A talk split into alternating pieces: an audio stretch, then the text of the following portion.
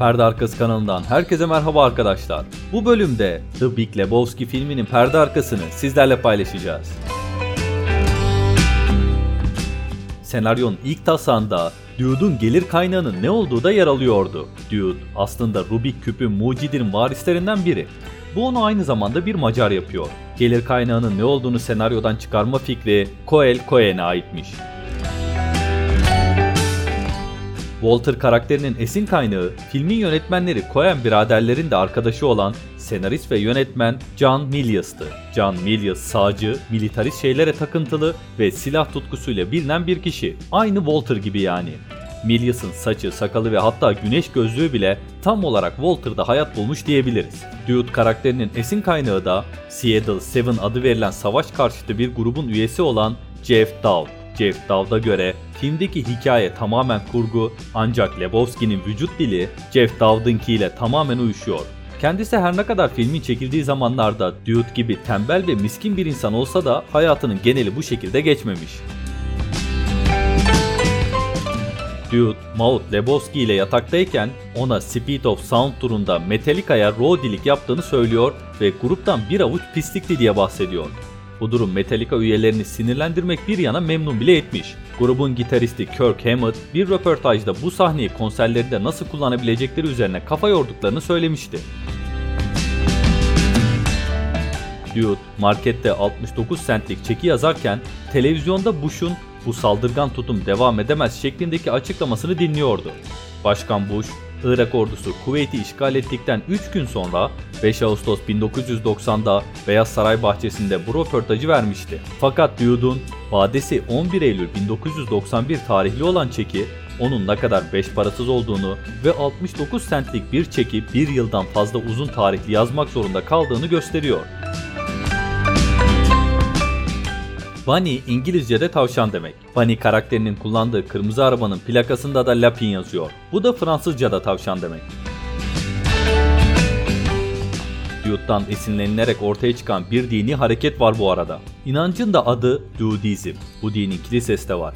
Kilisenin adı da Modern Ahbap Kilisesi. Taoizmi modern bir versiyonu diyebiliriz kabaca. Dude'un duvarındaki resimde bowling oynarken görülen adam Başkan Richard Nixon'dır. Nixon hevesli bir bowling oyuncusuydu. Filmdeki fotoğraf ise Beyaz Saray'ın altındaki bowling salonunda çekilmiş ve Nixon'ın meşhur fotoğraflarından biridir.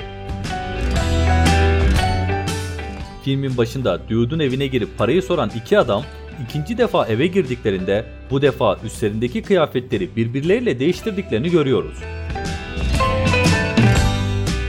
Filmde Dude'un halısının üzerine işenmesinden tam 17 defa bahsediliyor. Halının odayı dolu göstermesindense 5 defa.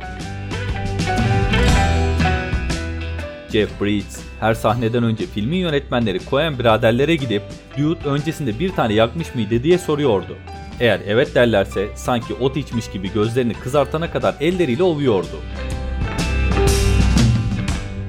Dude'un kıyafetlerinin çoğu Jeff Bridges'in kendi gardırobundan. Hatta o şeffaf sandaletler de bunlara dahil. Dude tam 147 defa adamım diyor ki bu da neredeyse 1,5 dakikada 1'e tekabül ediyor. Ayrıca filmde tam 160 defa ahbap kelimesini duyuyoruz. Sürekli revize edilen senaryolara yabancı olmayan Jeff Bridges, role seçildikten sonra John Goodman'ı arayıp revize senaryoyu ne zaman gönderirler diye sormuş. Ancak Coen biraderlerle daha önce 3 filmde çalışan Goodman bunun bir Coen filmi olduğunu ve revize edilmediğini söylemiş. Jackie Treehorn'un evinde bayıldıktan sonraki sahnede hayal dünyasında Maud'a topu atmakta yardım etmesi dışında Dude filmde bowling oynamıyor. Jesus rolüyle izlediğimiz John Turturro filmde daha büyük bir rolü olacağını umuyormuş. Senaryoyu okuduğunda rolün çok küçük olduğunu anlamış. Ancak filmin yönetmenleri Coen biraderler onun karakterle ilgili fikirler üretmesine izin vermişler. Bowling topunu parlatma fikri ve lobutları devirdikten sonra geriye doğru dans etme fikri Turturro'dan çıkmış. Filmde geçen ahbap aldırmaz repliğinin orijinali The Dude Ibais'tı. Ahbap aldırmaz derken de ahbap uyar gibi bir anlam verilmek istenmiş.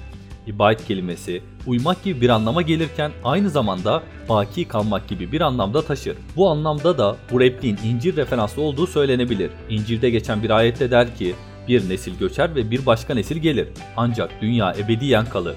Dude'da dünya gibi film boyunca pek çok şey yaşar, türlü türlü durumların içine düşer ancak nihayetinde hala aynı kalmıştı. Jesus yani John Turturro cinsel taciz suçundan dolayı yeni taşındığı yerde kapı kapı gezip kendini mahalleye tanıttığı sahnede giydiği dar pantolondan belli olan bir kabarıklık görüyoruz. Bunun için Turturro'nun pantolonun içine bir paket kuş yemi koyulmuş. Maud karakteri, çıplak bir şekilde salıncakta sallanarak resimler çizen sanatçı Carol Shineman ve bir de Yoko Ono'dan esinlenilerek yaratılmış. Coen biraderler senaryoyu yazarken tam olarak Jeff Bridges, John Goodman, Steve Buscemi ve Sam Elliott'ı düşünüyordu. 15 milyon dolar bütçeyle çekilen Big Lebowski 46.7 milyon dolar hasılat elde etti.